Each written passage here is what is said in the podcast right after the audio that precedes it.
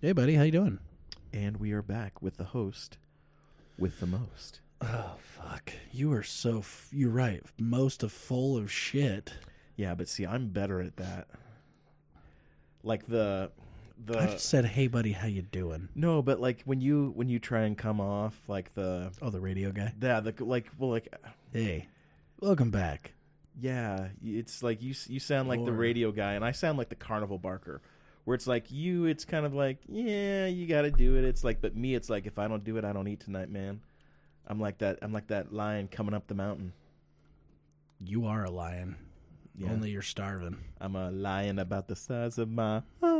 Hey, bud, do you know what it's? It's time for another. uh Oh, got it in early this time. Yeah, I'm gonna do it every episode. It's gonna happen. yeah. I, I really regret ever naming the show that. Uh, well, I'd like to point out. Oh, it's your fault. It is my fault. So, uh, we got a pretty cool topic we can talk about this week. Yeah, it's actually uh, pretty much if if there's few subjects that we're going to cover that for me honestly I could do it like in a podcast for several years just about that subject, and this would be one of them. Oh yeah. Yeah, not just about the subject, but about the people that are into the subject. We're talking about pornography. No, that would definitely be a video cast. Get it? so, speaking of videocast, Or I uh, I'm understanding that you uh, you have a stream.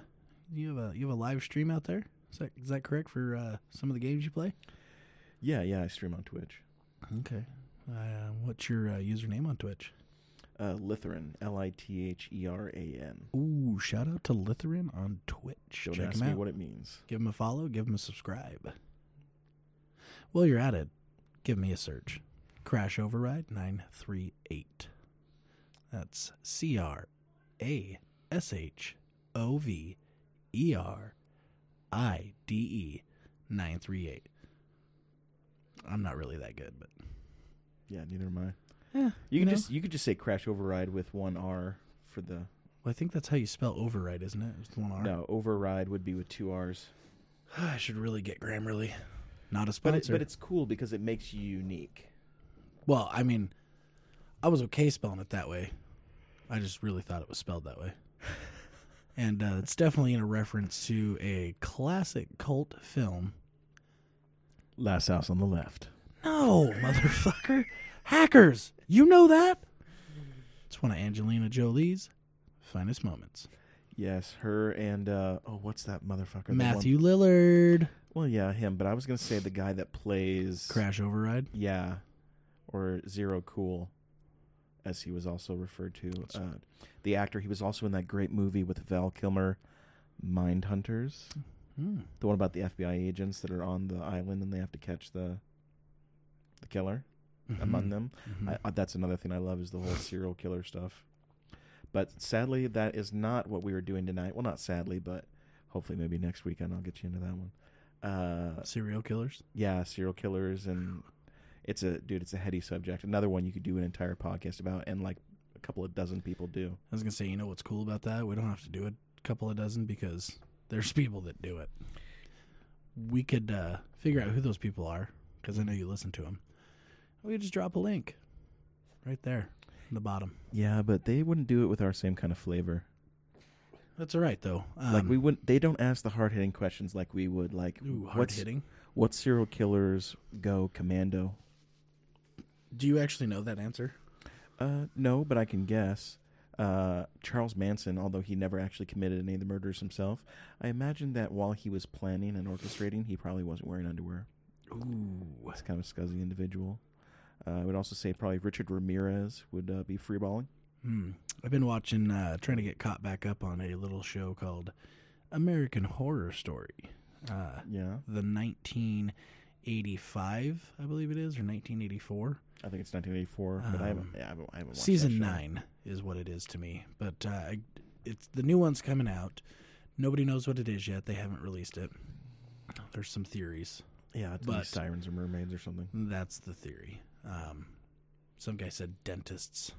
I don't know the the last. I don't even remember what the last season I watched was. I think it was the Coven one. Mhm.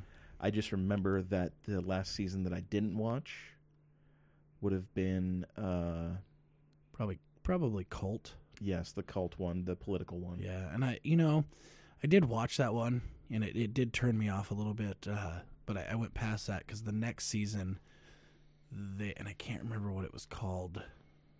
Was it the one where was the couple in the house? No, that's the first season. No, Um, no, no. The the the black the black guy and the white girl, and they're in a house in like Georgia or something, and it's it's part like real and it's part reality show. Oh yeah, yeah, yeah. I know which one you're talking. Well, I can't remember just, if that one uh, was before or after Cult though. You know, I can't remember. Hold on, we're gonna we're just gonna find out right now. Um, Which my favorite season would probably be the uh the carnival season. you know, Honestly, and that was good. That was good, but there was one season that I- I, really liked. Um, no, Hotel was good. I mean, don't get me wrong, Hotel was good. Asylum.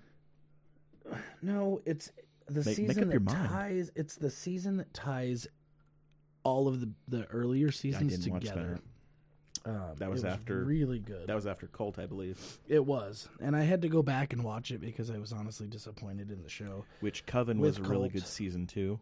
Right, and and this this episode ties in Coven, the first season, Asylum, and it goes into all these different aspects of what happened and why why it happened. So Mhm.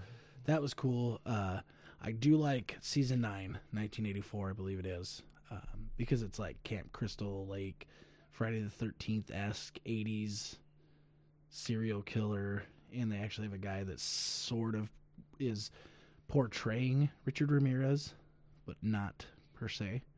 Oh, Like, really? That's not they his have, name they, in it. They have like a Night Stalker esque Mm, type yeah. character. Yeah, but he's linked into one of the girls from the camp, and it's this whole side story. And Is he like a total misogynist? Oh yeah. Yeah. Oh yeah. Yeah, he uh he actually believes he's possessed by the devil and then it shows him with all these powers in the show. Oh, he actually has powers. Not necessarily powers per se, but like Influence. he can definitely influence or he can um like he called to the devil in one episode. Sorry guys, spoiler alert. Well, he was in jail and supposedly a devil or a demon came and possessed one of the guards and walked him right out of the prison. Okay. Yeah. Um, and it really has the whole Jason Voorhees murderous camp. You know, they got Mr. Jingles, the the serial killer who was the Jason Voorhees but wasn't the killer type deal. Huh. It's definitely an interesting season. Um, about three quarters of the way through it, I'm trying to finish it off so I can start the new one when it comes out. But we'll see how it goes. Um, so far, I've been happy with ninety percent of their seasons. Uh, it's really been a good show. Mm-hmm. Uh-huh. Yeah, like I said, they just turned me off. Well, the whole the whole political one was that was god awful. I mean, that was a terrible, terrible season. But on a brighter note, or a darker note, Going back to the first season, what was the first season about, Zach? mm, I believe it was Ghosts. Ghost. Interesting, because I believe that's what our episode is about tonight. Specifically, people who. Ghosts. Sorry, just Is thought that- throw that in there. Have you ever been in bed with your wife and you get a hard on? You just like turn over and let it pop up the sheet and do that? No. You're going to now. Probably gonna give it a shot. Not gonna lie, she's that's gonna, for you, Eric. she's gonna wonder why there's a midget ghost in the bed. You know what, buddy? Your invitation's slowly getting smaller. hey, we've both been outside next to each other when we both had to pee and it was cold. I'm just saying. it was super cold. I'm just saying. It wasn't that cold. Listen, I'm living my best life. Also for you, Eric. Drink another Busch. Ooh. Uh, but yeah, tonight we're actually going to be talking about ghost chasers, uh, Also known as. ghost hunters. Also known as. Uh, I don't. I don't remember all the names of the shows. I wasn't talking about shows, just what these guys. Oh. Paranormal experts, Uh, so you got ghost hunters, paranormal experts, Busters of ghost ghosts chase. Oh, getting around the trademark. let's let's say, let's say per se, uh, there was a podcast I listened to Mm-hmm. by a little known guy named Mike Rowe. You you might have heard of him. Yes, Mike Rowe is one of my favorite people. So he's got a podcast Mm-hmm. called The Way I Heard It. He has an episode on there um, in the 150s, 160s area where he talks about my brother's keeper. And, and if you've ever listened to his podcast, he kind of goes in a roundabout way of telling this story to get to the end point, right? Mm-hmm. And it's about, he talks about The Exorcist and how uh, Regan was possessed by a demon. And, you know, it took a, a uh, priest, you know, to relieve that demon, and and in the whole movie, you know, the at the at the very end, the priest has to take the demon, and he ends up jumping out the window to kill himself to save Mhm. the daughter or the the young girl, right? Yep. Well, in his story, he's tying it to that because there's a guy named Danny, and his brother is struggling with possession, and it is very interesting. You listen to this whole story, and you know he's trying to take this this text, this doctrine. Uh, Danny's an ordained minister, and he's trying to rewrite this text because he's not a priest. He can't perform the exorcism like he thinks he should. Right? He doesn't really know how to do it, so he's gonna write. He's gonna rewrite the text Mhm. to help his brother. Um, and it comes out that his brother's has died. Uh, he's not quite finished with the text, and it turns out that this little known text was uh, a, a a role written for one specific individual to play the the eccentric, off the cuff exorcist, or not? Yeah, exorcist uh, named Peter Venkman. Huh? You follow me yet? So wait, this guy wrote the Ghostbuster script? Trademark. Yeah, this guy wrote the Ghostbuster script originally for this person, this guy named Danny. And he thought this role of Peter Venkman was perfect. For Dan Aykroyd. No, Oh. Dan Aykroyd wrote it, Oh. John Belushi. And he had succumbed to his demons, heroin and cocaine. Oh yeah, I do remember that the story behind it where it was written for John Belushi and then he died and they brought Bill Murray in. Correct. I just thought it was really interesting um, because Dan Aykroyd is an ordained minister. Dan Aykroyd is a huge believer in paranormal, in spaceships and aliens, and I Mhm. just really find him very interesting. I would love it. I would love to see him and uh, Jim Belushi together Right, right. because you mix Dan Aykroyd's brain Mm-hmm. with Jim Belushi's weed. you know, um, there could be a possibility that's happened. Well, we don't know. dude, they they did the Blues Brothers revival shit together, so you know at some point they must have spliffed up. Ooh, probably. Just saying. probably. But yeah, uh, and and not to take away from Mike Rowe because that guy is fantastic, and I love his podcast. Full credit to Mike Rowe. That was a story he wrote. He does it in a much better uh, tone. It's actually one of my favorite episodes so, So, wait, far. he wrote a story about the real life events. Right. So, well, basically, what Mike Rowe does is he, you know, he was watching. Um, what did he say? Was it like Final Days or something? Or No, it was so the the episode was called My Brother's Keeper, and he was Mhm. just basically talking about a story, and he's going through the story, and the way he portrays these these events, um, you know, he has an episode where he kind of explains how the high five became a high five, how it Mhm. was invented, right? And the way he explains the story originally is you have a baker that is heading for home and he comes across a uh, out of the closet homosexual. And it seems like it's going to be a fight between the two. And you come to find out it's two professional baseball players. Um, i won't go into too much detail on it because again i don't want to take credit from him but he writes the stories in a way that you don't know really what it is until you get to the very end of the episode. And they're only about 10 to 15 minutes long. They're short, short stories that he writes to basically explain that's the way he heard it. And that's also the name of his podcast, The Way I Heard It by Mike Rowe. So it's not nec- necessarily always the factual truth. It's just like a story that's been passed down to him or something Well, he's heard. he he takes the factual truth and he spins it in a way to hide the true identity of the story until you get to the very end. So there's it's a it's a twist. So it, so for some people, it might have been something they'd heard, but they've heard the glamorized version or he will typically do the research to find out the facts Mhm. behind it. Um, like he tells one episode, I believe he calls it the shootout or something like that, or the western.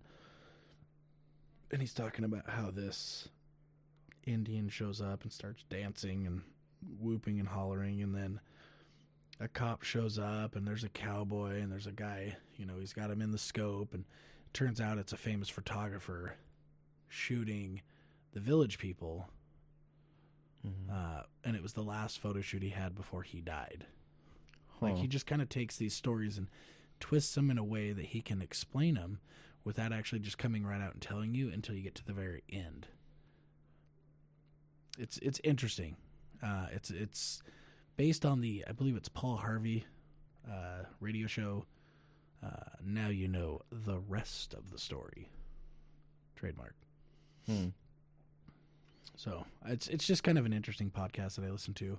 Uh, he writes, like I said, he he comes up with an idea for or uh, an event canon, if you will. That's I think what he calls them, or it's kind of like the SCP laboratory. Is that what you called it? Oh, the SCP universe. Right. It's kind of like that. So he takes it's not, but nothing's nothing's fictitious about it. You know, he tells the story. Like I said, the baker was running for home, right? Mm-hmm. but he wasn't a baker. Baker was his last name. Okay? And he's running for home plate. Right? So he twists it and just kind of makes the story a story. Because he doesn't come out and just say, okay, this, I can't think of the guy's name, Derek Baker will say, but him and another guy uh, came together and just high fived on accident. I mean, that's the whole point of the story. These two guys high fived on accident, and that was it, right? That's the high five. But he extends it out to make it actually kind of a story to where you're like, oh, what happened? Who is this? What is this? Um, he talks about the war in Vietnam. He ta- I mean, there's a ton of stories that he goes over, but they're not stories. They're facts. It's just how that fact came to be. Mm-hmm. Right. Total sidebar here, but I wanted to give him a plug because it's just a phenomenal podcast. And I think Mike Rowe is one of the smartest guys that really we have in today's society. Mm-hmm. I'm just saying. I, I- I haven't I haven't listened to the podcast, so I don't have anything to add. I, I get that, but I'm saying, but you like Mike Rowe. You think he's a smart guy. I would much rather be doing a podcast with Mike Rowe. Well, I, I think a lot of people would. Not just because I could get his grant.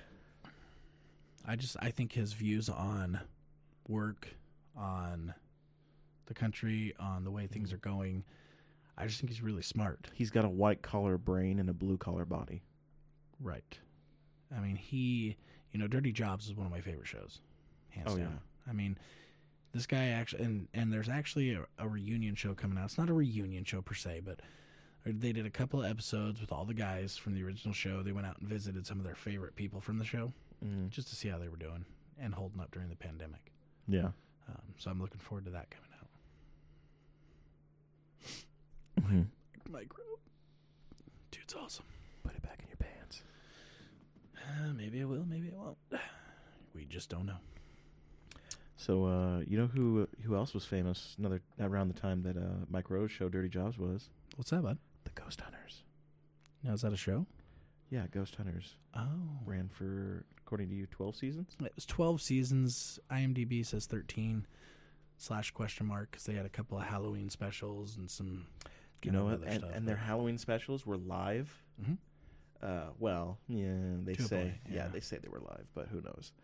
Uh, but was always you know cool to you know even if it wasn't like necessarily the main point of my night, Mhm. it's cool to put that kind of stuff on the background. Oh, for sure. Now for that sure. now that it's off the air, I still think it'd be cool if they did they did just like a live Halloween show once a year, but people go their separate ways. But yeah. So uh, what was the? Can you explain the whole point of that show to me? Well, and I don't even remember the name of the two main guys, but they ran. Uh, I believe, believe it was a plumbing business. Okay, just like a normal plumbing business. Yeah, just uh, I believe it was kind of like retrofits and uh, just repair and service stuff. I don't I don't know anything really more than that, but I think that that was their day jobs, and they did that to supplement what was their passion, which was ghost hunting, which was going around places. And I believe they're from like New England. Okay, uh, we've got Jason Hawes, I Mm-hmm. believe is his name, and Steve. I'm not even going to try and say his last name because why can I not pronounce that? Yeah, uh, but their show was it's probably the most uh, prodigious of all of these shows. I mean, it lasted the longest. Uh, it was kind of a big part of uh, Sci-Fi Channel's lineup, 270 episodes. right? 270 over their career from 2004 to 2016. Which, granted, some of those shows they went back to the same place twice, Right. But that's still that's a lot. Which of I'm guessing they. I'm guessing guessing they went back to these places like maybe they had evidence the first time and they wanted to go back and see if they could get it again. and there's just places that people just love uh, hearing ghost stuff about, which would be like the Queen Mary. Uh-huh. That's the Uh, hotel in uh, Long Beach, I believe, California. Well, it's the ship. The ship, right? Yeah, the- but it's a hotel now. Yeah, yeah, it's it's docked permanently, and Right. Or the Winchester House, Winchester Mystery House. Man, I'm going to tell you I walked through that. Um, Mhm. again, it's kind of like Alcatraz, another place I think they Ghost Hunters did a show on. Yeah. Um, and it's really cool. It is really cool to kind of see the the history behind some of that stuff. I haven't done the Queen Mary yet, but I do intend to. Uh, but Alcatraz, really cool to see it. Um, was interesting to find out a lot of the history about that place, knowing Mhm. that you know behind it wasn't just a prison. Uh, it was also a military base, military fort. Right, right. Um, and also, uh, the the Native Americans actually took it over for a brief stint as well. Yeah. Did you Um, uh did you have a chance to talk to any of the tour guides while you were there? I did. A couple of them are. Uh, they, I think they have one tour guide that's an ex inmate. Um, maybe a couple, couple more. Uh, they have some ex guards. I think it's getting fewer and far between. Uh, but it's obviously it's a national park now. Yeah. you know so it's it's recognized and maintained kind of like a national park but the problem i had with it was it felt like every corner you went around there was a gift shop Really? Yeah. You buy these tickets and they're they're fairly expensive I, if i remember right they were like 60 to 80 dollars right in there per person Mm-hmm. um, you take the boat right over and it's just a plethora of people on each ship so Mm-hmm. you can you get your specific time that you go uh, and you stand in line just like you would at any amusement park and then it's your time so they get you on the boat and you go over and the boat comes back and forth every 15 minutes so when you're finally done doing the tour you go back and you wait for the boat and you come back on your own time right Mm-hmm. um, but it it it was so commercialized.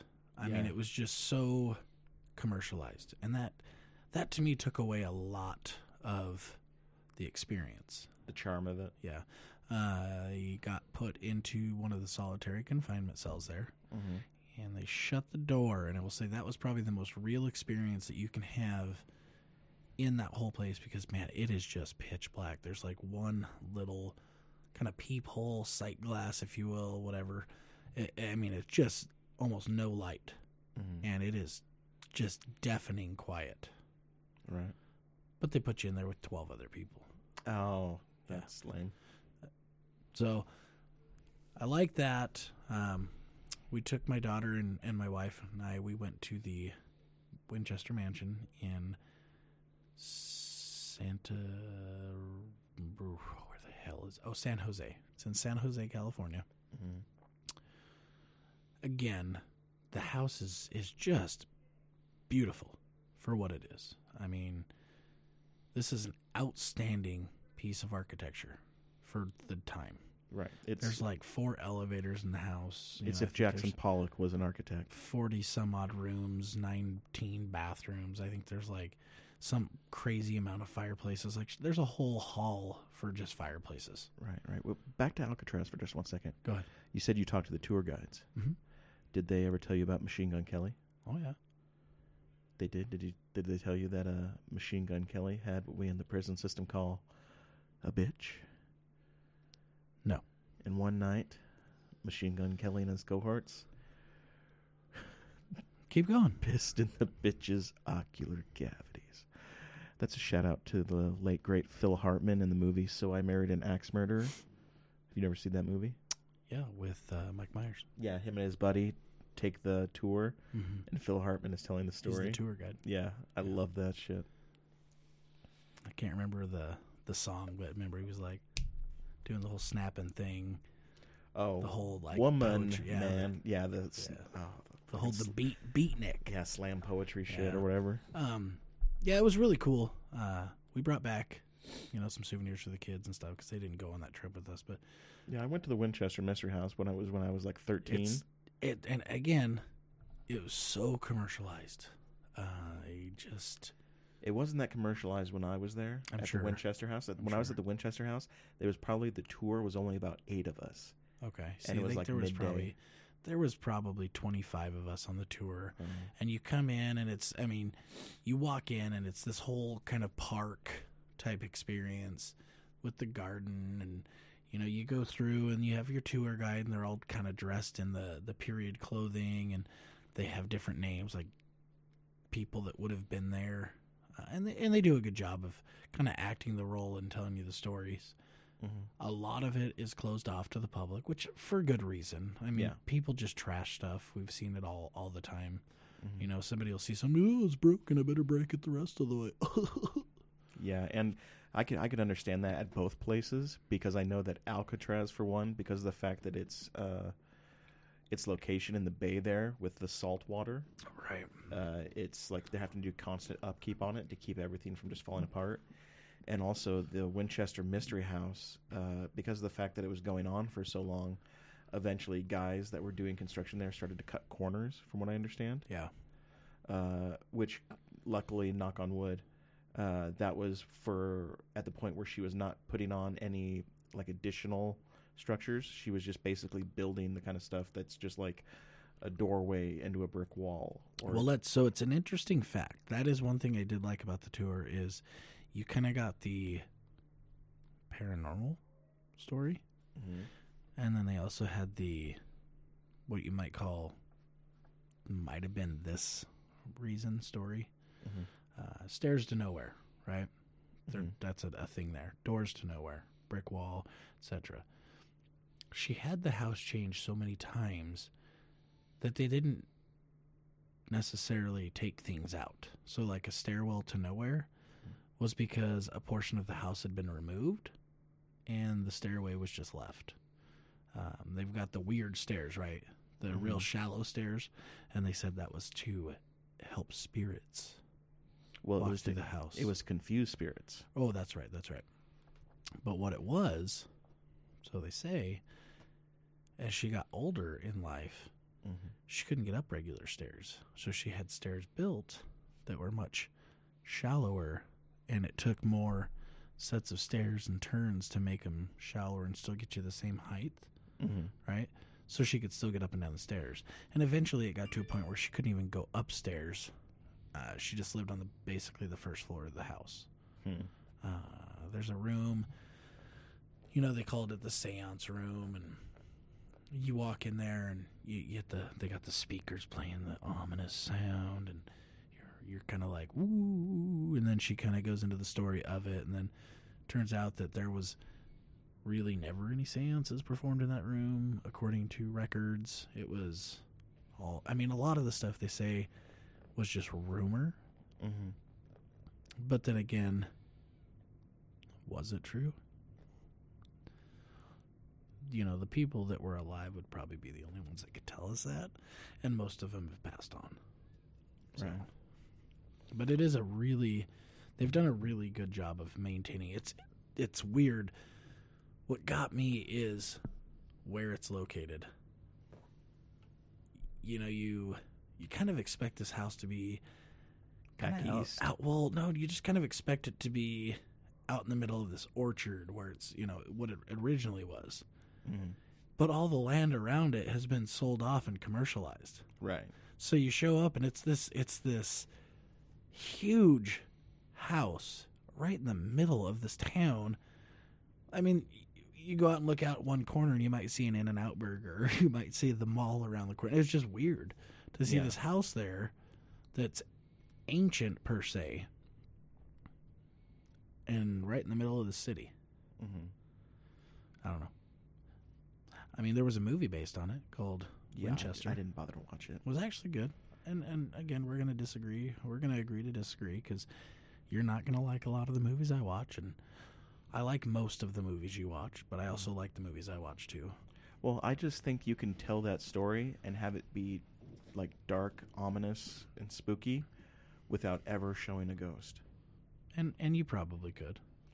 Uh, I mean, I like both of the actors that were in it, Uh-huh. uh, Helen Mirren and uh, I think it's Jason Clarke. I like both of them. It just it seemed like too much of a like a jump scare movie for me.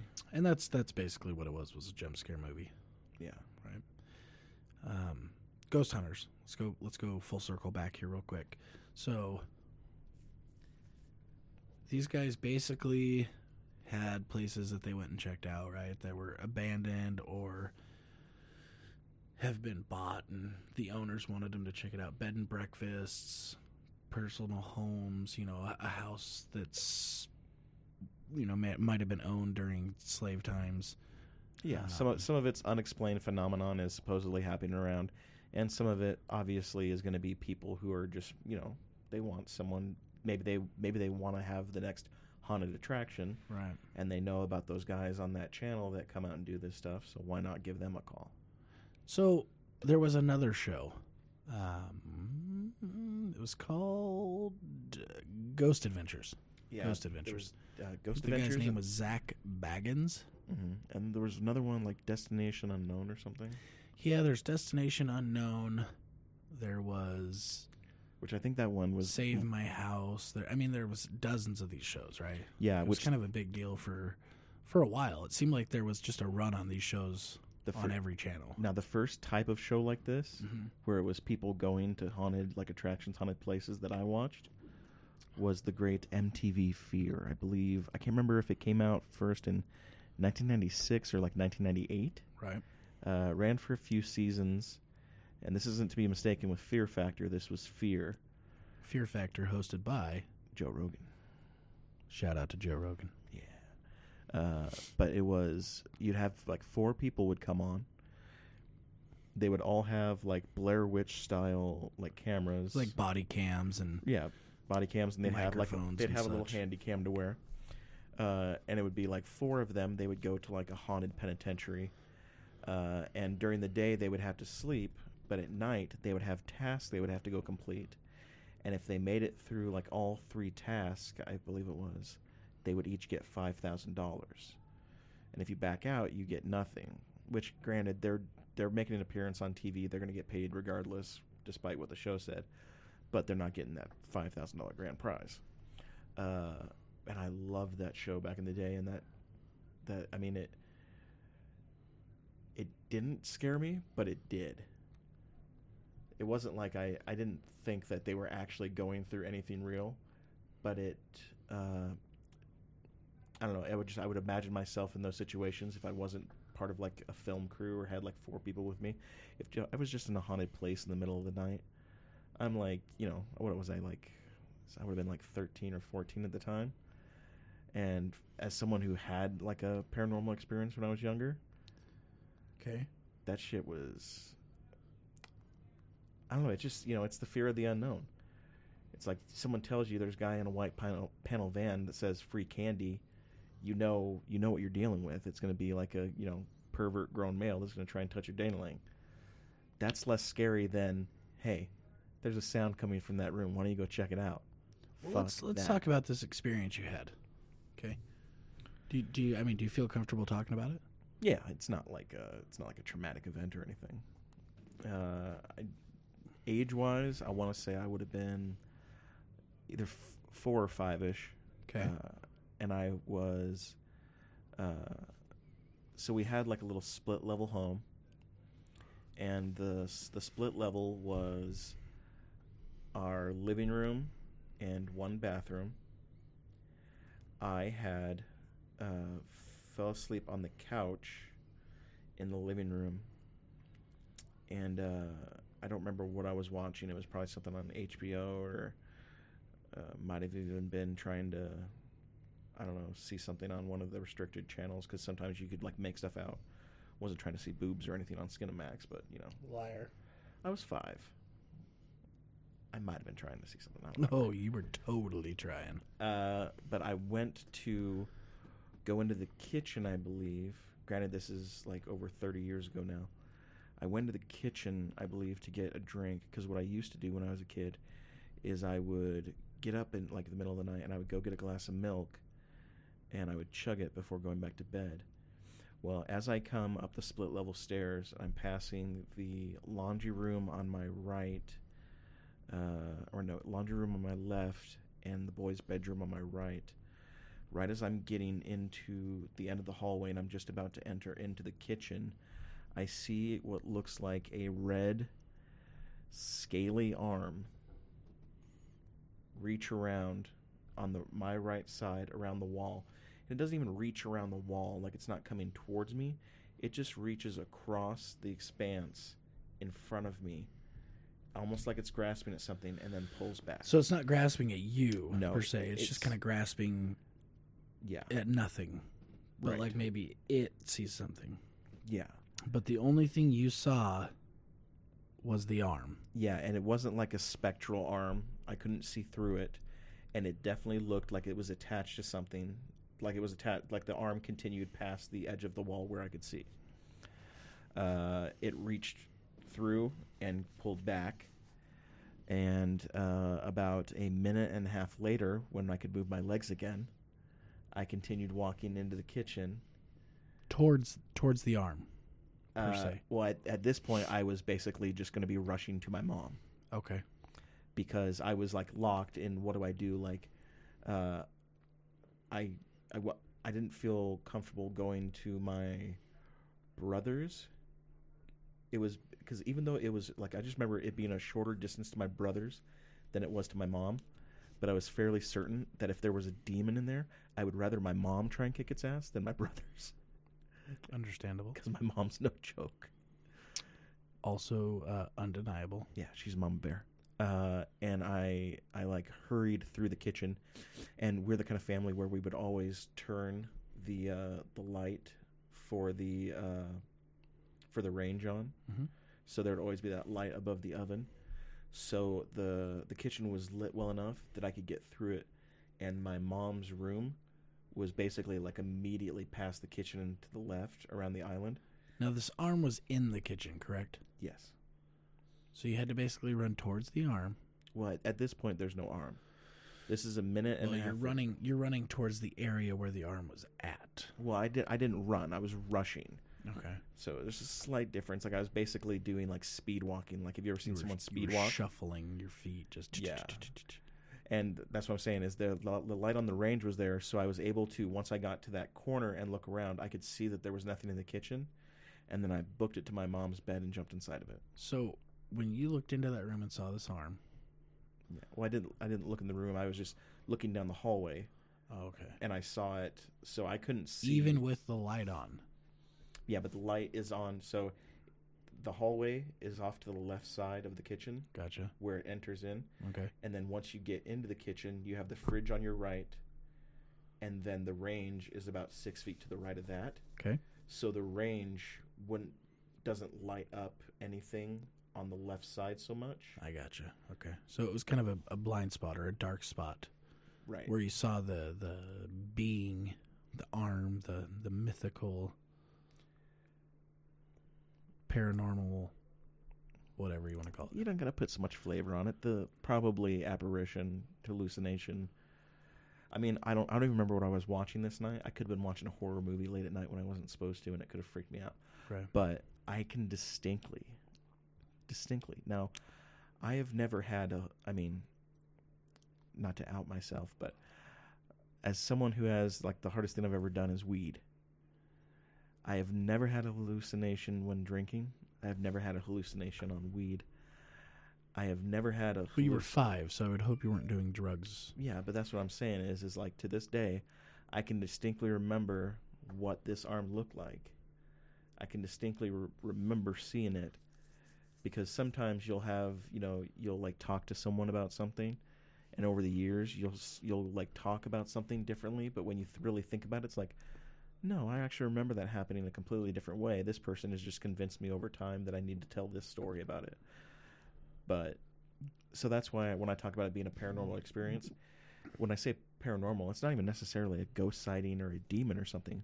But for some reason, when I was five years old, my brain was able to create something that wasn't there, or or I, could have been. or I saw something. Right. I haven't per se had any paranormal experience activity. I get feelings. Um, you know, you ask my family, there's a ghost that lives in our house. In this house, hmm So my wife, interesting story. My wife grew up in this house, Mhm. and she'll tell you that her and her brothers always saw this ghost. It's a little boy that lives in our house. I've never seen it, but I've always got these weird feelings uh, here and there, and I've gotten kind of over them. When I first lived here, it was one of the I didn't really like being in the basement alone, but I think that was more of a mental thing based Mhm. on what they had told me from Home Alone, right? per se, I guess. But it just was one of those things that I never, you know, I've never seen a ghost. I've never really been in a situation that uh, would lead me to think ghosts are real or not real. Uh, So you don't have the shinning then. I don't have the shinning boy. Do you want to get sued? Nicely done. Thank you. Shout out to Matt Groening. Get a lot of shout outs this episode. Right. Um, but back to so this this spirit, if you will, that lives in this house, uh, and it's not just here. I mean, I get f- weird kind of feelings in other places. Uh, one particular place, we just went to the Pioneer Cemetery, which is Oh. located in Idaho City, Idaho, Right. I've been which there. is an old mining town that is still a, a running town. Uh, this town's been here for a long time. Used to be the capital of Idaho prior to Boise. Uh, they did a lot of gold mining up there, silver mining, uh, some other stuff. But the cemetery is still there, right? And you can walk through it. And it's it's an old. Uh, they have some newer graves, clear into the mid two thousands. hmm Um, and they have graves that go back to like 1855. Yeah. Last time I was there was like 20 years ago. They've done some. They've done some upkeep to it. Uh, the pathways are definitely maintained a lot better, you know. But they have sections. You've got the military section. You've got the, you know, because in in the older days, if you will, the olden days, cemeteries were kind of cordoned off. You had like the Catholics were buried here, or the military people were buried here. You've got a section for the Freemasons. You know, these guys that were part of the Masons were buried here. They had a section for the the Chinese.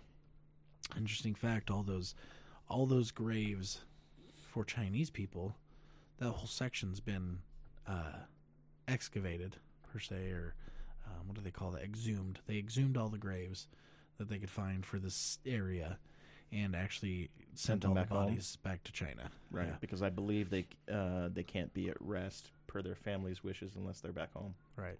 So they they you know so they still have that section there as kind of a memory. There's some graves where there was two young children that had been uh, not killed, but they had passed away, and they have these two kind of wrought iron cribs that were built and placed over their graves. It's kind of ominous. Um, it's just a different feeling when you walk through there. Mm-hmm. They have some graves that are unknown. They know their graves because of the way the the ground is kind of sunk in right. because the caskets have failed and the ground is just settled. Yeah. You know, and they get a lot of snow up there and a lot of water runoff and so they've done a really good job of preserving the cemetery the best they could. And Right. it's just they they do close it from sun up or sundown to sun up. Yeah, Uh, you know, I'm sure that's normal clearly. park regulations per se, but Well, that's that's cemeteries in general. right. Well, Because I've been caught in cemetery after night. what happened, Randy? Uh, it was me and a couple of my friends. We were a bunch of punk rockers, and a buddy of ours worked at a medical warehouse. Uh, it was Fourth of July. A medical warehouse. Yeah, he was working in uh, Uneeda Medical Supply. And anyways, me and the rest of the punk rockers, we went into the cemetery to uh, listen to music while uh, our our friend Trash she uh, danced naked. And then these uh, these old men started coming out of the ground. They surrounded her, and ate her, and she turned into a zombie. That sounds like a movie called Night of the Living Dead. No, that sounds like Return of the Living Oh, Dead. for fuck's sake! Come on, bud. You mean the movie Lied? Sorry, that's one of my favorite films of all time. Oh, I, I get it. I get it. But let's let's be honest. What uh, what happened when you were caught in the cemetery? Uh, it was me and one of my old filmmaking friends, and we were writing a horror film. We th- and it was around this time of year. It was a little bit cold. It was a little bit cold, and we thought we were going to be cool. And if we're going to write a horror film, let's write it in a cemetery. You were gonna write it in a cemetery.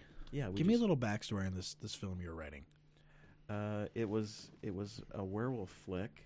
Uh, it was referred to as, oh man, I must have had uh, I must have had like three different titles for it. I mean, we're talking about like one of the titles was the Beast. Uh, and then I think oh Hellhounds. Yeah, this was like st- straight to DVD, like sci-fi channel level crap. Uh, it was going to be pretty bad. Uh, which I mean, I still have the script. Uh, I had a falling out with that group of that group of guys because it was like we were a bunch of teenagers and doing stupid crap. But the uh, the thing was, is we were in the cemetery. It was probably around midnight, and we had uh, my buddy Matt's old uh, what it was like an old Toyota truck, and we just had like a flashlight or something, and we were just riding. I don't even think by moonlight because I think it was pitch black and then the cops came and escorted us out of the cemetery. So it was pretty at- anticlimactic. Yeah, it wasn't like super scary or anything. I mean, it was for a second when the cops rolled up, but uh, you know what? But not for a, a ghost factor. No. Okay. By the way, I think it's time for another. Oh, nicely done. Thank you. I better just follow it up with. Ooh, that was probably weak. Ah, that was weak sauce, bud. Um, back to Pioneer Pioneer Cemetery. Mhm. There's a, a story that goes with this. Uh, if you pull up to the cemetery, depending on the time of night, um, and depending on the angle you pull up, because obviously if you're pulling up dead on, probably not going to see anything, right? That's typically how it goes. If you shine a light right at something, you're not going to see it. Mhm. So, the story goes that there's a, a, a young girl dressed in period clothes that waits at the gate of the cemetery. Nobody really knows who she is, why she's there, or what she wants. According to my wife, my wife's seen her. I'm not going to discredit her because Mhm. I again I don't want to discredit anybody that's had an experience because I think to a point, you know, people people to a to a point, people who have seen things probably have. Now whether their mind made it up or they actually saw Mhm. something, that's debatable. to be fair, Sean Connery. no, Oh, it was terrible. Letterkenny. Oh. Um but I don't want to discredit them, you know. Right. I think that And I don't want I don't want them to be either lying or, you know, uh, Well- deluding themselves. I want it to be real. Real. because I mean, I you know why not ha- why not have a life in a world that has that much flavor to it where like hey, you know, dead come back to life. It happens.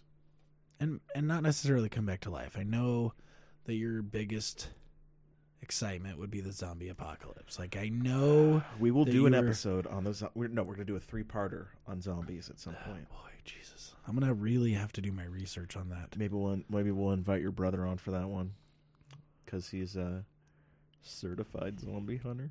Yeah, um about that. Did he? Zert. Yeah. Did he let it go lapse? I'm not sure. Zert. Zombie Eradication Response team. Response Team. Zert. These guys get together and they train. This is a real thing. These Yeah. guys get together and they train.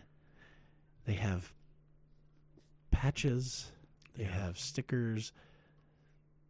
You know, and again, I don't want to discredit somebody because they're doing something that makes them happy. And that's awesome. Right, and I, I I get that they do learn some actual like you Some know gun training and some yeah. some actual combat training. I, ki- I kind of feel like you know me doing like thirty years of watching zombie flicks and then going through the post academy. Yeah, I'm good. Well, another place I'd like to talk about while we're Mhm. on the topic of ghosts. Right. And again, another place I've kind of had one of those. Like when I was at Alcatraz, nothing. I never never got really any odd feeling. Mm-hmm. Maybe it's because it was commercialized. Maybe it's because there was a million people there, right? The Winchester House. A couple of spots. I, I did feel a little, I don't know, just like a, a feeling. Mm-hmm. And and again, I think that's a lot the mind playing tricks on you. You don't really know what you're feeling, right? You're just kind of I'm in this place, kind of got a weird feeling. This is what I associate it with. Let me ask you, the Winchester House. Mhm. Now, I never saw anything when I was there. Right. It was definitely spooky when they took us into that seance room, the one that's uncovered. They shut the door, the lights were off, and they just had us like hang out in there for like 45 seconds. Okay. That was like weird. It was spooky, but I wasn't like, I didn't feel anything. But when I was walking through that house, I swear there was a handful of times where I was convinced if I turned around and looked at a certain place, I would see someone. Mm-hmm. And I would, and I wouldn't see anything. Oh yeah. Um, the the one place that got me the most, which I actually this ironically was the favorite part of my house based on what we do for work, was the uh, basement. And they take you down in the basement, which is so they have again commercialized. They have two parts of the tour. So if you want to do like the whole house, you know, you got to pay extra. You know, there's two tours, and the the second portion of the tour they take you in the not for the public area. But I'm like, Mhm. obviously it is for the public because I paid and you're taking me in there. Right. But they take you down to the basement, and this was an old coal fired boiler, which Mm. to me I saw and I was like, ooh, that's a boiler. Nice. Well, that's the low water cutout. Oh, that's the pressure relief. Oh, that's the safety. Okay, right. This is where they put the coal. And that was my, I was like, wow, look at this thing. It's ancient. I can get this running for you in no time. Um, but they had the coal chute, and there was the story of the. There was a guy that was down there, and supposedly he, you could hear him at certain times of night, still pushing coal, and you know the whole story. But that again, just the maybe it's because it's an unfinished portion of the house. I don't know. You just got an eerie feeling. I can't really explain it. It was just a the hairs kind of stood up on my neck feeling, right? mm-hmm. So, again, I don't want to associate with anything specific because I didn't see anything. It was just an odd feeling. Mm-hmm. The one place that I've gotten the most of that is actually right here in the Treasure Valley. The penitentiary? That is the Idaho Penitentiary. And I will tell you this I've taken that tour several times through with tour guides, self toured at night. So you did do the late night, what was the Halloween one? that yeah and see again to me that was because it was all lit up there was tons of people there i prefer to actually go there when there's very little people you know you might be the only person on the cell block you and your wife or you and your kid or you Mhm. know very little people okay Right. that building and i think part of it is because we can associate so much history to it you know alcatraz we associate history to it it was there but it really doesn't have a meaning to me because it's not where i live Mm-hmm. this penitentiary was here where i live and was in operation till i think the, the 70s Yeah. you know it, i mean it was a normal prison Yeah. um, there was a guy on there, or a guy that was in there, Snowden, I think was his name. He was the last guy, I want to say, executed in Idaho Mhm. at that prison. Uh, had committed some murders at a bar, and you know, there's a whole story behind it. So let me ask you this. So this place was in operation until the late 70s. I think so. I think so. I mean, I'd have to go and look that fact up, and and uh, you know, we can definitely fact check that. But what what what span of time was your grandfather in law enforcement? he was in law enforcement like early 90s. Oh, okay. Um, I mean, he, he was military. He was in, you know, he served in Vietnam. Moment of silence for him. God rest his soul. Um, I say um a lot. Oh, not as nearly as much as I was. That's am an that's why I'm being quiet more because I was saying mm, um, mm, hum, ba-dum, Mm. bum. that boy lives inside his own heart. Mm. I'll get past it someday. Probably not. Anyway, um, there we go again. It, uh, the other connection I have to it is my wife's mother actually went and visited her brother when he was at that prison. Oh, when he was He was In there? actually, yeah, he was actually incarcerated at the old Idaho Penitentiary and had Oh. stories of Siberia and we'll just leave it in. I don't even care anymore. okay. Um, but yeah, had stories of, of actually being in Siberia and, and I've talked to this guy, you know, and he's got real life connection to this place. hmm It's and so you go in there, you know, there was the great fire that happened in one of the cell blocks and and you just you just get uh just a like a sickened feeling kind of in your stomach and all the way into your chest and Mhm. you just don't feel right. It's just not a it's not a it's not a real positive place, Yeah. you know. Well, they talk about these places have a memory that, and like there's a another show I watch where they kind of talk about this a lot more, where uh, that these places have a memory because the basically like the emotions leave an imprint on a place. Now you have a place like Alcatraz or Winchester Mystery House, right? Which Winchester Mystery House was pretty miserable because of the fact that this lady, you know, she lost her, lost her uh, child, lost her husband, and was just kind of unhappy. And uh, you had Alcatraz, obviously, was you know kind of a These miserable. beer cans sure make a lot of noise, don't they? Yeah, unless you have a koozie like me. Booyah. I had one, but I I must have lost it. You know what? Uh, I'm thinking we're gonna have to get koozies made. oh, koozies with our time for another. Yeah, I think so. Sounds like money to me. Trademark. Don't even try it. I think uh, you guys can find them in our merch store someday. Yeah, someday. But yeah, I, you know Alcatraz. I, I'm glad you bring that back up because as many bad things that really happened at Alcatraz, it was really in a short run, right? Mm. It wasn't in operation for very long as a prison. And now it's been a tourist attraction and it's for the it's past been a tourist attraction. I think it's been a tourist attraction longer now than it ever was a prison, Mhm. right? Same What deal I- with the Winchester Mystery House. What I really liked was the history of Alcatraz for the war, um, the the military fort stuff. Yeah. To me, that was way more interesting than the prison stuff, Mhm. right? And and I'll be honest, I didn't know that the Native Americans had taken it over and claimed it as their own. I mean, the painting and stuff that they put up there is still on the walls, which was kind of cool.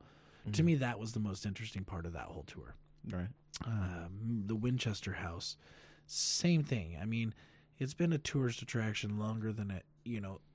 I mean, I, I don't know. I guess it was a house for a long time. She lived there for however many years, 50 years or whatever, but I still think that that it's been more commercialized than anything. And where we're at with the penitentiary, yes, it's commercialized. hmm They don't really have a I mean, they have a gift shop, but it's more like a a gift booth. Right. You know, they got like a, a glass case with something you can buy a coffee cup or a, a Mhm. postcard.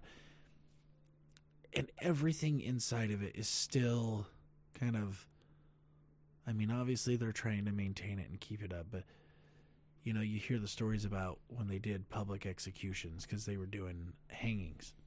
And Mhm. people would go sit on the hill under Table Rock and watch these executions. It was like a, a public affair to do these hangings outside Yeah.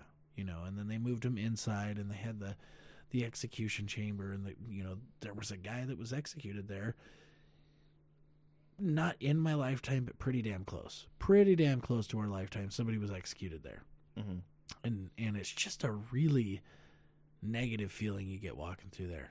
I have I have two points. Go ahead. Couple questions. Uh, first one. Now I'm I'm usually the guy to ask about this kind of stuff because Mhm. I'm the film geek. Mm-hmm. Uh, I'm sure they had to film some stuff there. But the Ro- Meaning- the Rock, The movie the Rock, with Oh. Sean Connery. and Nicolas Cage. That's right. That is one fantastic movie. Yeah, that's you. You're the Rocket Man. Pew, pew. Also had Ed Harris, great, Mhm. great actor. Dude, he, that was one of his best roles. right? That and uh, The Abyss, Oh, great movie. Great movie. right? Uh, Again, along with the the with did you ever watch the behind the scenes stuff on the Abyss? oh, I watched the behind the scenes stuff as far as like the what James Cameron like and all the getting- filming that they had to go through Yeah. with the, I mean they had this huge underwater tank that I mean it was just crazy right. crazy what these guys went through to film that movie right Mhm. but that's a totally another another subject Yeah. not even ghost related So so I yeah, I'm curious if the when going through the tour and stuff if they talked about that movie. and And how- Alcatraz Yeah, if how much of it was actually filmed there. Because obviously anything involving destruction of materials and stuff was not filmed there. no no Because that's and I do yeah. think I do think that there was some stuff filmed there. I I'll be honest, I don't recall because it was kind of a self-guided tour. They had some tour guides Mhm. that you could ask questions to, and, and we ended up doing the self-guided tour. I just remember poking in on some of the other guided tour stuff uh, in certain areas, like where the guys broke out of, you know, where. See, that was the thing. Like Al Capone, like they didn't have designated cells for these guys, right? Mhm. they everybody was a number and you can't say that al capone was in the cell because they moved him all the time that was one of their tactics to help prevent breakout is because the guys were always in a different cell Is that something they instituted after the breakout of the Big Three? i'm not really sure Have you not ever really seen that movie with Clint Eastwood? i have it's a great movie. Great one. uh, i've also watched there was a documentary uh, done by danny trejo Mm. that was fantastic. And there was some guys that came forward there was a guy that came forward on his deathbed. I think it's uh, called um, tales of alcatraz from the deathbed or something like that. It's on netflix. And i, I kind of stumbled across it mainly because danny trejo is like an awesome actor i think he's fantastic he's i mean i'm not going to say that danny trejo is like the most I mean, you're not going to see him in some critically acclaimed film, you know. Well, you would, but it would be like a movie like Crash, Right. and they would just have him playing the stereotypical like Mm. Gain Boehner because that's kind of what he gets typecast Right. into. But he he like I said, he does this was an interesting documentary. And this guy was on his deathbed and he told this story to this nurse and she kind of released it after the guy had passed away and this guy was a cousin or a brother to another guy who knew the guys from Alcatraz and it was this big old Was it the Frank? it, it was well you had the uh I don't even know why I'm trying to remember the name of yeah those three I, guys. I could tell you uh, if you give me a minute but anyway the three guys that actually escaped right Mhm. act, so if you follow the story on this documentary you basically find out that these guys did make it Yeah, they got they got across Um, the bay. the Anglins the Anglin brothers and the other guy they they got out but here check this out this is what's crazy so the Anglin brothers had had this bank robbery they had all this money stashed away this guy had the money and they were going to get these guys out of the bay. And i mean it's an elaborate story. Um, the guy says how his his cousin i think it was his cousin they you know they picked them all up on this boat you know so they that's why nobody was ever found because they were picked up on a boat.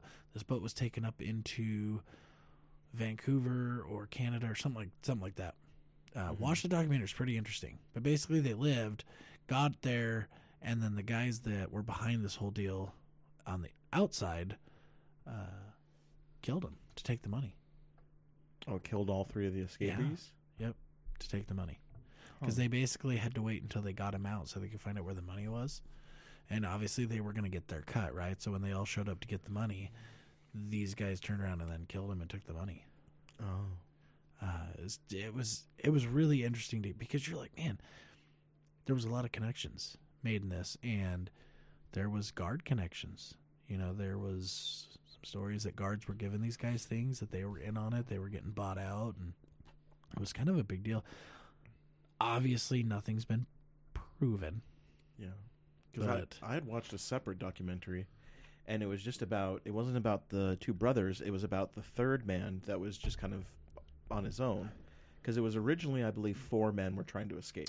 Yeah, it was either four or five, and the I think it was five originally. And the one guy said no, I'm not going to do it, and then the fourth guy couldn't get out of his cell. Yeah, he. For some reason, he thought he had made his hole big enough, but wasn't able to get out or something. Right. Uh, but in the documentary uh, I watched, it was a s- set, or it was said that the third guy basically had made a dead deathbed confession again to his wife uh, years later about his history and about what had actually happened. Frank Morris. Yeah, Frank Morris, uh, that he had uh, that he had been in Alcatraz and all that stuff. I don't remember much about it because it's been a while since I've seen it. But I think I think when it comes to ghosts and stuff, one the reason that you This is that that film uh, Okay. the, with Danny Trejo.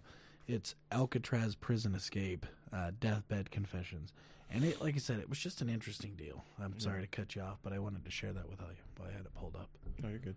I think part of it being that, like you said, that's that hits closer to home because it is a place like next to your hometown. Mm-hmm. But I think it's also it kind of be like devil's advocate for a second. Like I said, these places, if they have a memory of the horrible stuff that has happened there. One sec.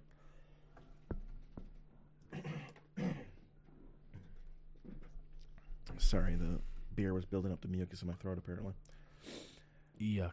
yeah, shut it.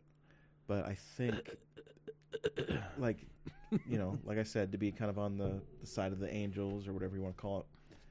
If this stuff is real, and if this kind of energy that is released from this misery and pain leaves an imprint or leaves a part of these people's souls in this place, you if you have a place like the Winchester Mystery House, if you have a place like Alcatraz, where, like you're saying, yeah, for a few years these places were horrible and bad stuff happened there, and then you had countless, because let's face it, we both know that the Winchester Mystery House and Alcatraz have seen several hundred percent more people than Oh, for sure, Yeah. for sure. Tourist wise, yeah, so you've had a lot more positive energy coming into these places, possibly negating, counteracting, or offsetting the negative energy there.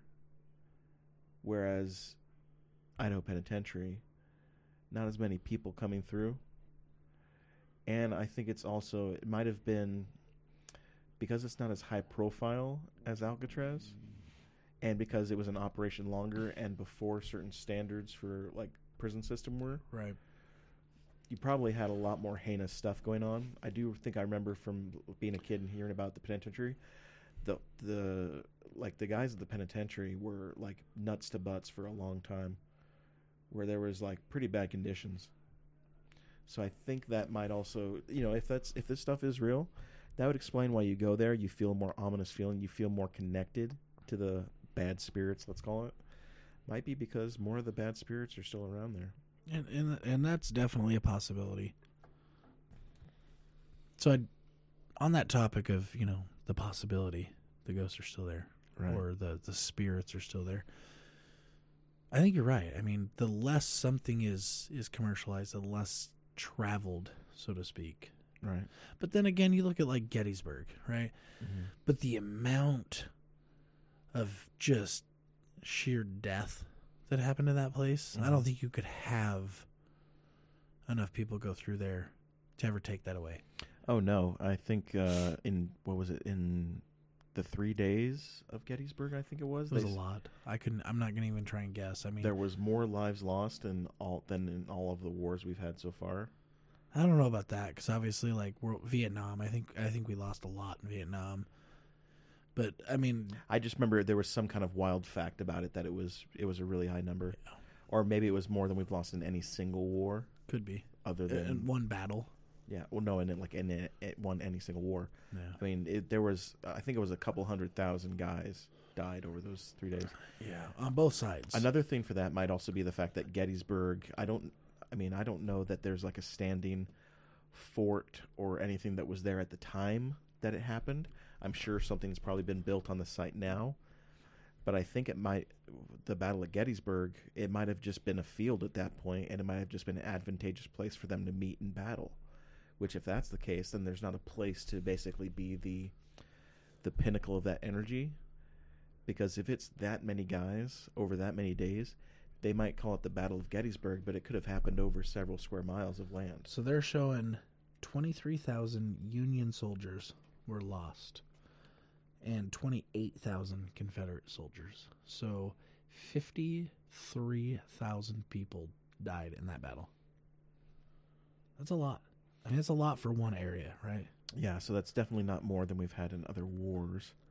Uh, but it might be more than we've had in any single war. Although World War II, that's Well, so here, I mean, just throwing you- you bring it up, but World War II was 85 million people worldwide. Yeah, worldwide. Yeah, not I mean not for us, but again, that was taking place in I mean all over the world. Yeah. A big one like Pearl Harbor. I mean, there was tons. well, I'd be cu- I'd be curious to know whether or not that's including the uh, the deaths at the hand uh, of the concentration camps. Oh, I'm sure. and also because there you're talking about, I believe it's six million Jews and then ten million, you know, uh, Romani ethnicities and gays that the uh, the Nazis killed. right, right. That's that's just a fact I pulled out from uh, English class in high school when I did a book report. I think I did a book report, but I chose to do it as a report on the movie Schindler's List.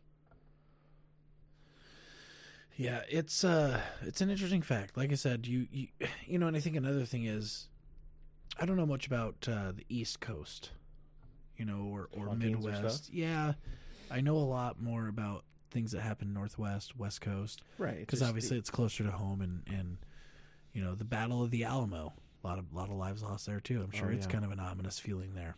we we will find out how ominous it is someday. Might do a live podcast. Mm. Could happen. Don't play with my emotions. But I mean, ghosts is an interesting topic, and, and we Right. will bring this back up again. I, I know we will. Yes. Quick segue here. Go ahead. So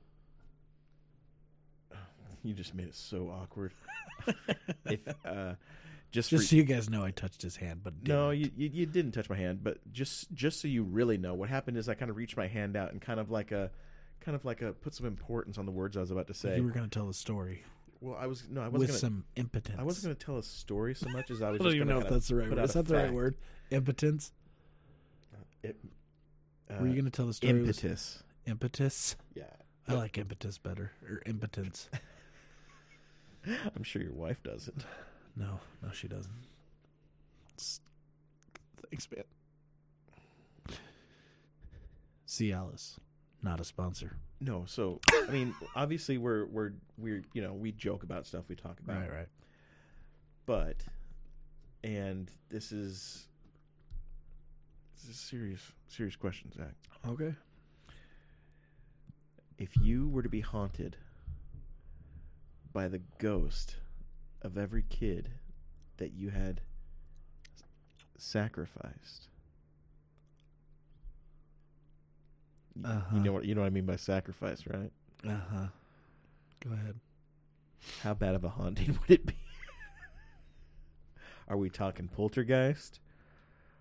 Are we talking the exorcism of Emily Rose? What are we looking at here? Dude, you're literally naming off some of the worst movies. I'm What? sorry, not Poltergeist. Poltergeist was a great movie. Poltergeist is the shit. um, Exorcism of Emily Rose wasn't bad. You know who was, was in it? You know who was in it? hmm Jennifer Carpenter. You know, how about The Haunting?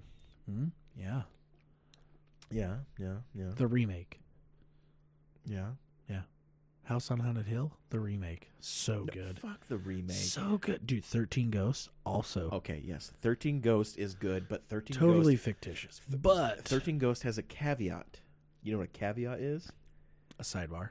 It caveat basically means yeah, but it, it basically means yeah, but. Go ahead. What's your caveat? So you said 13 Ghosts is good, right? Yeah. Yeah, but it's also really fucking bad. It, it's it is. It's so bad. It's good. Yes, It's so bad. is- it's good. it is definitely one of those movies where, and I know other horror fans that would say it's not so bad it's good, but I say that they're wrong. I I would rewatch it several times, and I have. It's just it. To me, it's got a lot of jump factor to it, Mm-hmm. and I just think it's a pretty good story. Right. And the thing is, is like I watch that movie and I see that movie, like that same script. You could have done that same script with some minor changes because some of the gore and stuff might not have flown at a like earlier time. But I could see that same movie, someone coming up with that back in the 40s. Oh yeah, for sure. I could see someone making that movie in the 70s. The the the thing about that movie is it was made at a time in the 2000s where all of the horror movies were being made To be super gory and well, and not just super gory, but like super cheesy, and they were just had that flavor that the early 2000s had, yeah, it was definitely a flavor. where it was like everything was like MTV. yeah, Scream. Right. It was Um, just everything. I know what you did last summer. Mhm. Same same kind of theory, but with ghosts, whether they're real or not, Right. I'm going to throw that caveat in there. I'm so glad you finally used one of my fucking dictionary words I taught you. And I used it right. yeah. With a caveat of whether they're real or not, I will never discredit somebody. Obviously, there are people out there that are going to say things happened to Mhm. try and get their 15 minutes of fame. Right. They're going to try and get in the limelight. People have claimed to have sex with ghosts. Yeah, I think there's a whole website probably.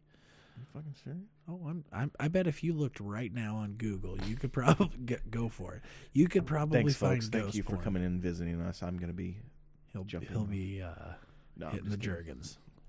Not a sponsor. but whether they're real or not, Mhm. okay, there is the fact, and, and like I said, I've never seen, I've never had that experience of, I've never seen something move. I can tell you that I've gone out in my kitchen, and I, I'm an advocate of making sure my cupboards are closed. It drives me up the wall when people leave cupboards open. I don't know why.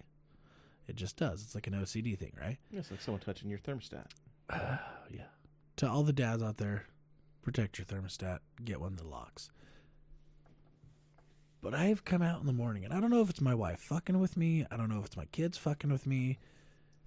But I've come out in the morning, and I get up before everybody to go to work, right? Mm-hmm. And all the goddamn cabinets are open. It's the little boy, Zach. He's Yeah, well, and my wife said this has happened for years, from when she was a kid. And, but he's not mean. He's not mean. Feed me, Uncle Zach. I'm hungry. Yeah, right. I, again, I've just kind of, you know, I was goddamn kids, and I shut the cupboards and I go about my day. But Mhm. you can't deny that there's that feeling you get in certain places, whether it's negativity, Mhm. just mentally brought on by yourself, or if that it's just a bad aura of that place. You know, you walk in and you instantly feel that difference. That is real. 100% real. Nobody can discredit that. Right. But again, it's a feeling. Whether it's your feeling, everyone's feeling, or not, that feeling exists. Yeah. Whether somebody is moving all those chairs and stacking them like they did in Poltergeist, or throwing a can across the room like we do in Phasmophobia, Great game. it's even better in VR. Yeah. It's, But- Like I said, it's I don't want to discredit it. Ghosts could be real, ghosts could be fake. I definitely think there's something to it though.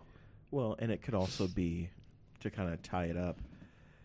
It might be another thing where they talk about people have different auras, people have different sensory The perception. chakra. yeah, or you know, sh- chi or any of that type of stuff. Where, Right. you know, it could be like, oh, what is that movie? The one where the guy he can't see stuff and then he can, or the girl can't and then she can. I can't remember it, but there's one where like the girl, oh, oh, in Constantine, Okay.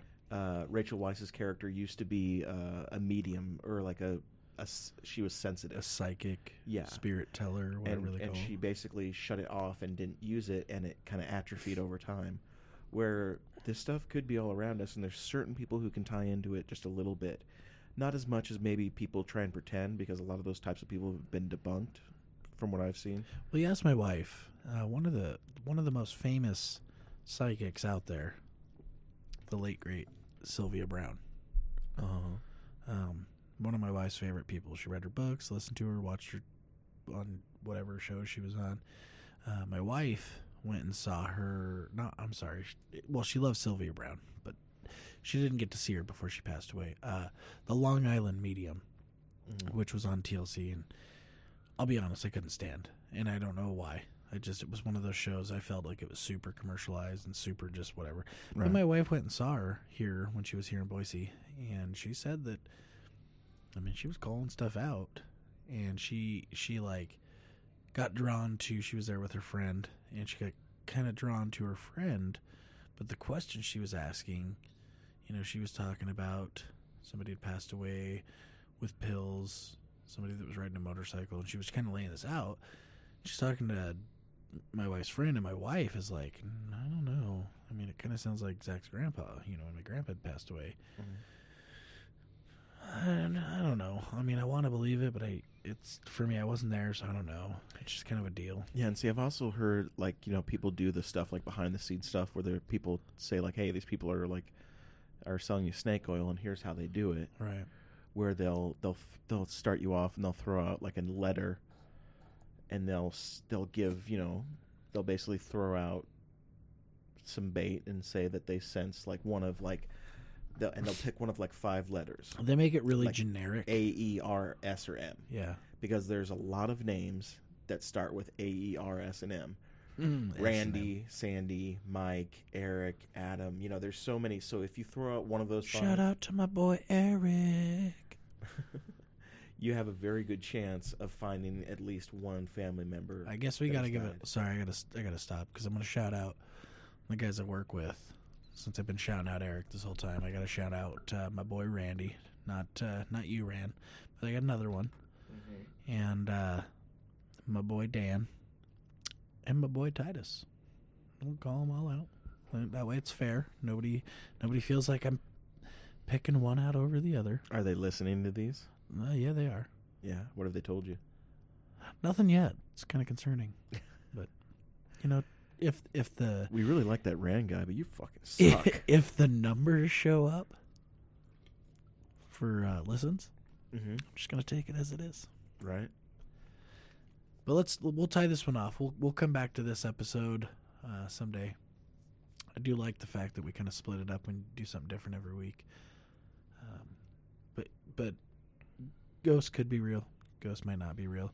And you know, if somebody wants to, if somebody wants to come in and, and talk to us and maybe give us their story, I'd be more than happy to have them on. Yeah, you can find our uh, contact information on uh, any of these streaming platforms, I That's true. believe. Or you can email us at time for another at gmail.com. That's right. Just let us know, and maybe we'll uh, find a way to tie you into the podcast. You can come on the air. All right, buddy. Well, uh, it's been a good chat, Mhm. and I look forward to next week. Okay, I'm gonna go create a few more uh, ghost kids. Ghost Kids. dun dun dun. It's so inappropriate. Have a good night, guys. Bye.